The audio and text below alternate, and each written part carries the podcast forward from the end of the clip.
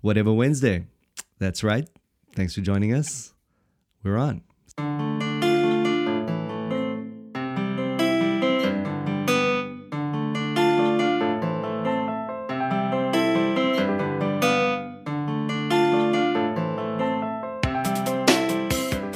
Music is over. How's it going, bro? Long time no speak. It's going. actually. It's going right, man. I got a bit of a cold. Oh, Still nursing. Still nursing a shoulder in- injury, oh. but I'm doing okay. okay. Doing okay. I had one of those things where, like Saturday night, or not Saturday night, but like Friday night and Saturday, I had no voice at all, like nothing. Right. And then I was like, "Oh man, how am I going to preach?" But then, you know, miraculously, It Sunday right. it all pops back into existence. So it's all good. Oh boy, how'd the preach go? Yeah, good. Um, I'm starting to irritate a few people though. Oh yeah. uh, because I'm going through Corinthians and we've just got to chapters 12 to 14. Mm.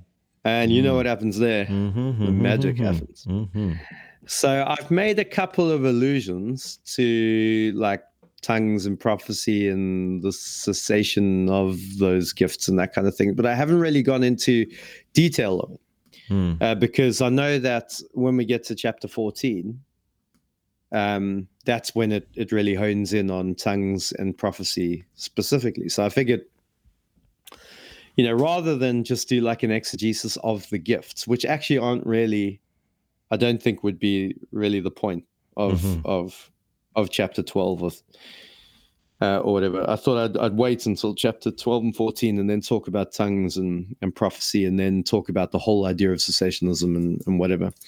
So, but a couple of people have been picking up on, uh, we've got a couple of sort of charismatics in the church and they've been picking up on some of the stuff I've been saying and they're not quite sure what to make of it.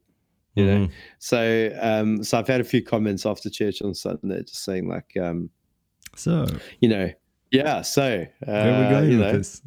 exactly.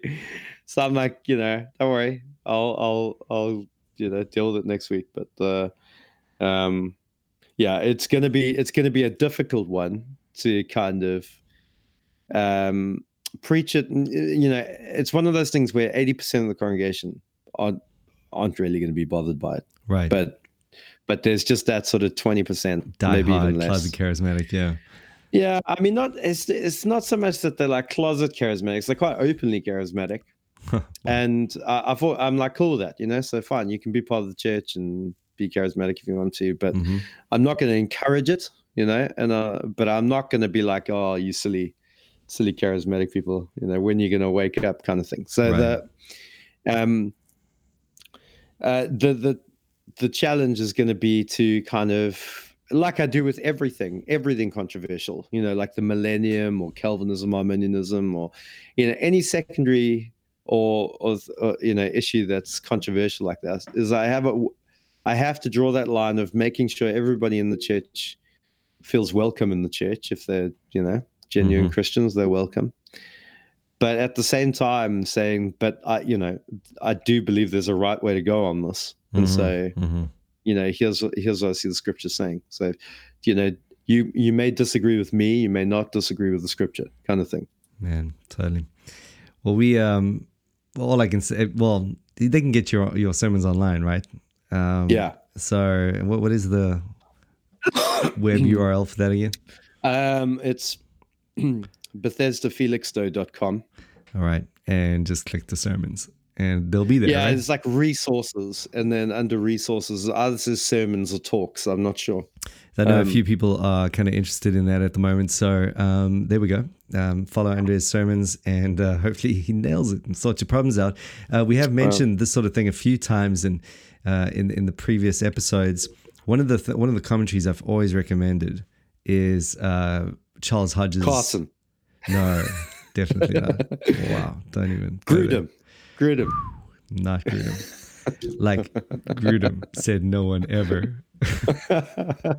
um, no, uh, Ch- uh, Charles Hodge on uh, on Corinthians, First Corinthians. It's uh, a commentary. You can get it for free. I think for my, you know, it's pretty open domain now. Usually, um, you can pick it up pretty Oh, I've easily. got Hodge's commentary right here. Oh man, just do yourself a favor and stick to that commentary, and you cannot go wrong. It's uh, it's a beaut. right there. Um, just just beautiful at every turn. Are you so, thinking particularly on chapters 12, 14? Yeah, 12 to 14, exactly. Yeah, yeah okay. exactly. Yeah, right. I mean, just get ready to. Have you not read that yet? Are you saying to me? Uh, no, no. To be honest, it's one of the commentaries on the pile of commentaries I've been referencing, but I haven't had I haven't had time to get down to Hodge lately. My goodness, get ready to get your mind blown. It is okay. uh, truly unbelievable. Just totally revolutionary. Absolutely okay. the best thing ever. Yeah, I'm just I love it. I love it. I love it. So um, yeah, then and, and then also uh, another great source of information would be a YouTube video that Nick Cleveley sent to me recently called 3CPO or C3PO at least crashes a Pentecostal revival. It's a it's a it's Is a that YouTube the, the droid from Star Wars. Yeah, yeah. But the the golden one. Uh, yes, the golden one. Yeah, and uh, he crashes the the Pentecostal thing, and they're like, you know, and he, it's really good. It's from a Lutheran sort of thing, and they're they're sort of discussing discussing uh, charismatic giftings and whatnot. it is truly hilarious at every turn. Um, yeah, and so check it out because it's actually you know he just breaks the issue. So should down I play it at church on Sunday? Is that what you're saying? What's that? Just play the video. Just play, the, video, play the video, man. It, they teach you how to pray in tongues and everything. It's you know, so a few different situations could emerge there. But Can yeah. We, I know we've spoken a lot about, or at least a few times, about um, the whole idea of cessationism and, and whatever. Um, but I'm I'm just wondering about you know so when you talk about prophecy, it's a bit easier, it's a bit more clear cut in the New Testament. But when you get to like the gift of tongues, it starts to get a little bit more blurry because there isn't really a, an Old Testament precedent for the gift of tongues in the same way that there's an Old Testament precedent for prophecy. Right. And then when you get to like knowledge and wisdom and all that kind of stuff, those are just undefined terms. Like we just have no idea. Yeah what actually was going on there, whether or not Paul's just thinking particularly about, you know, like like you, maybe someone with a gift of knowledge. You're a knowledgeable chap. So are you a are you a gift of knowledge to the church, basically? Right, right. You know, it, it could be, couldn't it? Uh, it could be that. It's just funny the way you said it. That's all. You're a knowledgeable chap. That's all. just a it's just a British influence thing happening right there. like everyone I mean, needs a little British. Hard cheese, old boy. It's about to slap you silly. Tell you, catch you on the backspin. Ah, I'll tell you on then. Um, pep, pep and all. Oh. Um, okay, so so you, you, you see what I'm saying? Like the whole the whole thing. Oh yeah, I'm definitely a gift of like, knowledge to like. Like for example, for example, what would you do if somebody in your church got up and started to speak in tongues? Um, well, I would mean, you I, follow? I would call the Corinthians um, the bouncer or something. You know, okay. get you them just dragged out straight away. Well, I mean, so you wouldn't even go through the go through the pretense of going through the Corinthian. I mean, 14. so like, has he asked me if he wants to do it, or, or is he just like up and at him? Ransacking okay, well, the pulpit. all right, all right, all right. Well, let's let's say just for argument's sake, they do. You know, a guy comes and he pulls you and Benny uh, and yeah, yeah. aside, and he's like, "Hey, I really feel yeah. like God's given me a message in tongues. Uh-huh. Can I speak it out to the church? What would you do?" Um, I would say, you know, let's let's hear and see if you can do that. And um, what, like in private or in the in the main? No, like I'm saying, this is like oh, during right. the service. Like during the service. No, no, no. I said no, no. Listen, we'd have to think about that and process it and, and test you out and all that sort of thing. Okay. Um, okay. But like you know, I mean, that might even be disingenuous in that I think that probably, like I, you know, I want to be careful because obviously, um, miracles I believe can happen at any mm-hmm. and certainly the cessationism. Um, or let's say uh, a cessationist position doesn't really uh, it shouldn't affect that uh, necessarily. Um, but it has more to do with you know if that guy is doing a miracle and then saying hey here's what i have to say and therefore functionally add this to to uh, you know the word of god. But but you know for in terms of extraordinary providence you know in terms of things just crazy that you can't explain um, mm-hmm, mm-hmm. you know I, I of course that can happen you know? And so yeah if if if there is a situation where you know we're on a mission field, or it, let, let me use the classic analogy there, and then and then we mm-hmm. can move inwards from there. But we're on the mission field. Um, you know, and all of a sudden, you know, let's say we're out there and doing something wherever we are, and you're all of a sudden preaching the gospel in a language, you know, that is that I'm that everyone can attest to is the language, you know. So we have some way of mm-hmm. validating this thing, and mm-hmm. uh, I know that you clearly did not learn that language, and so mm-hmm. it's it's obviously amazing at every level. I think that's what was going on there. And if that if Mark, that happens, doesn't it say you can speak in tongues of men and angels? uh, uh, you know, the droid, the droid deals with that. So okay, go check out the droid. Um, yeah, it, it is. It's just uh, exaggerated hyperbole, Andre. yeah, um, one hundred percent. But um, so so anyways, still, bottom line someone is, is praise in tongues, praise to God and not to men. Yeah, well, and that's the thing, you know. So if you've like at one level you want to say well well tongues is a kind of upward directed prophecy thing um, but that's only true insofar as you know if the if the, the, the interpretation really is what you're looking at and that interpretation is is you know validated and evidenced and mm-hmm. then declaring thus saith the lord that's when the problem hits home because then you're functionally yeah. at the at the same point as you were with prophecy anyway now do i deny yeah. that like someone can miraculously um, you know, speak in another language, tell the future, and do a miracle and be of the Antichrist. No, I mean yeah. it can happen.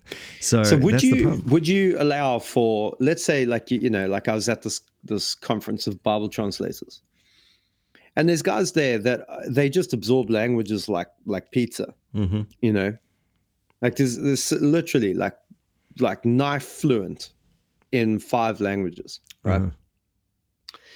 I mean, would you accept an interpretation of the gift of tongues as, as that is kind of like a gift of tongues, or that is the gift of tongues? It's the gift of languages. No, no, I, I, no, I wouldn't. So you you would not. It has to be some prophetic. Yeah, totally. I mean, it's got to be the whole. The whole thing has to be equally as astounding as as Babel in reverse. You know, that's the whole deal. Um, it's got to be this this this thing that lets people. And you're saying Babel in reverse because of the Pentecost thing. Yes, exactly. The Pentecost connection in Acts 2. Yes.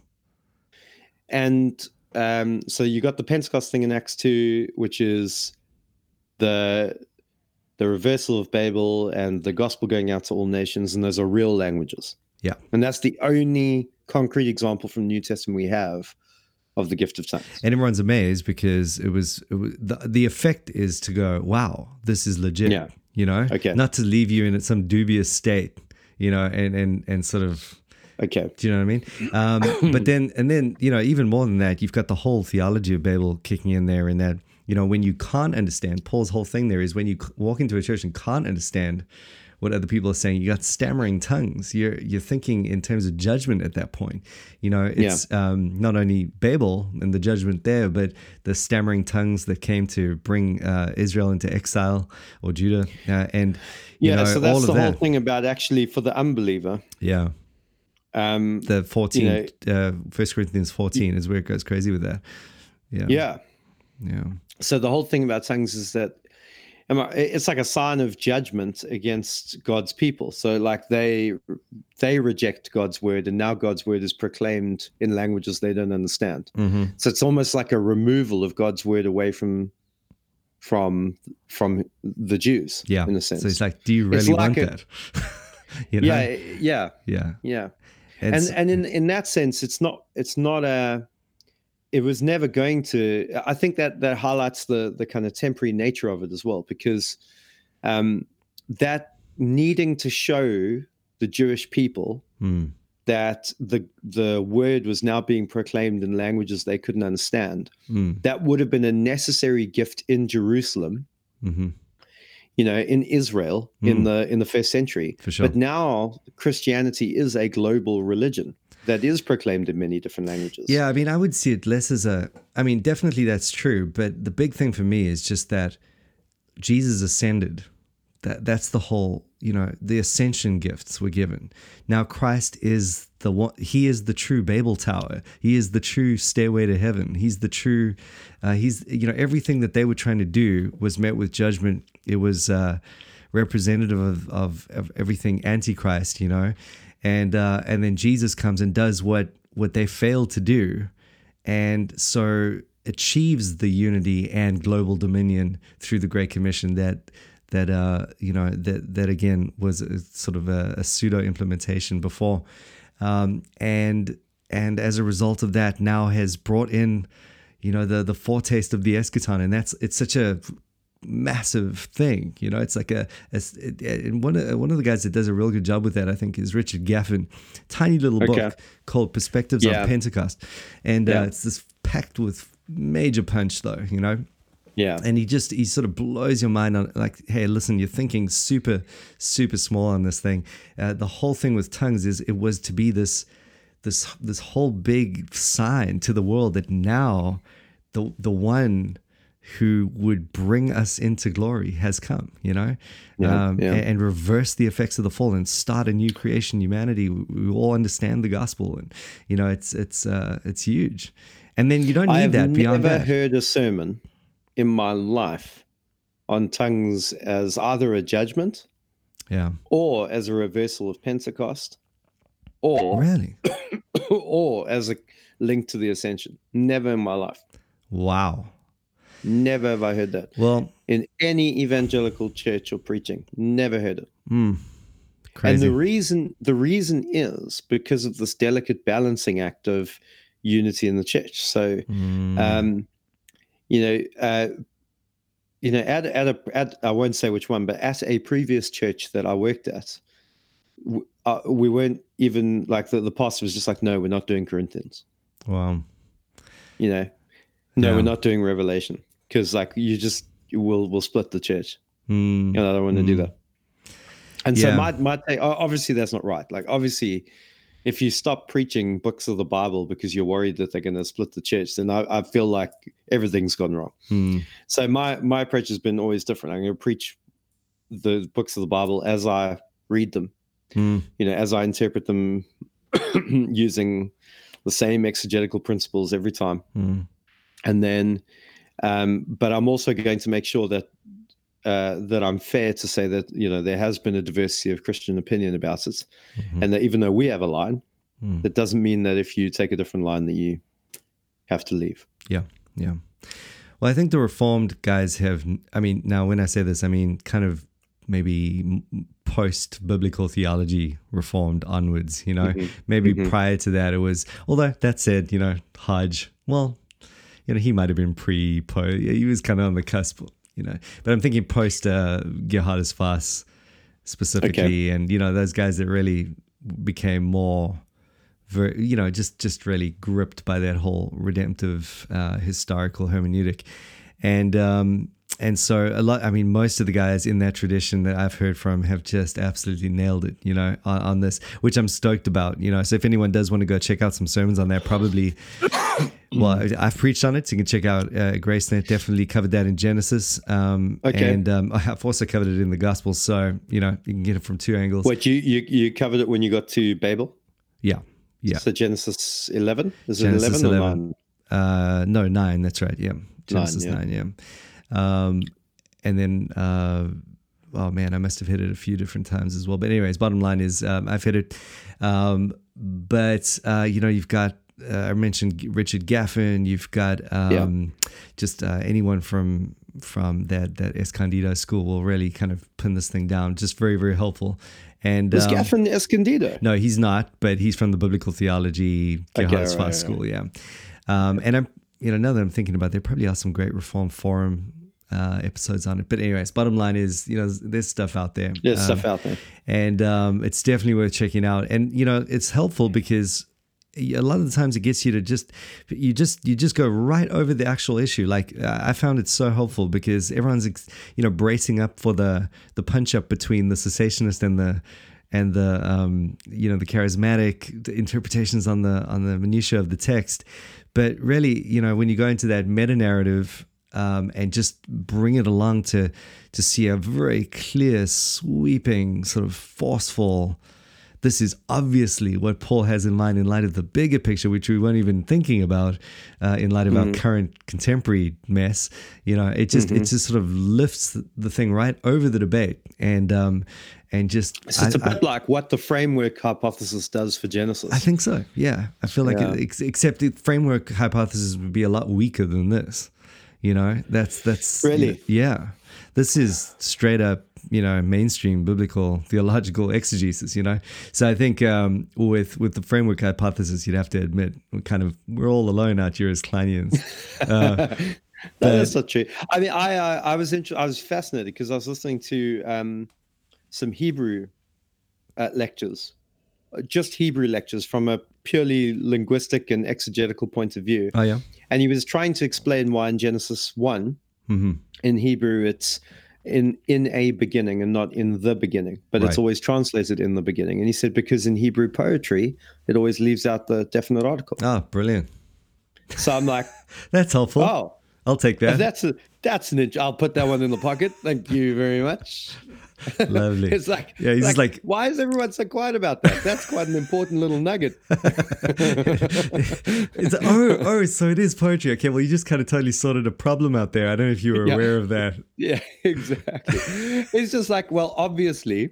yeah I think he even used the word obviously. I think, yeah, Yeah. I think I think obviously when you're reading Hebrew poetry, you have to recognize that you know Hebrew poetry ignores the definite article, and you're just like, okay, Brilliant. awesome. Brilliant yeah it's kind of um saying that actually you know man reading through augustine there's so many powerful klinean moments in that i've kind of given up keeping track i've realized i actually don't feel so alone in the klinean thing you know i really feel No, like no. i've always said okay well kline's been in the tradition of augustine kind of knowing that that's sort of true but Mm-hmm. wow, just seeing it in the text and, and, and moving through Augustine, I mean, he really does think in, in those ways. Um, profound. I mean, even the mountain and the Armageddon thing, and dude, it's all there. It's crazy. Yeah.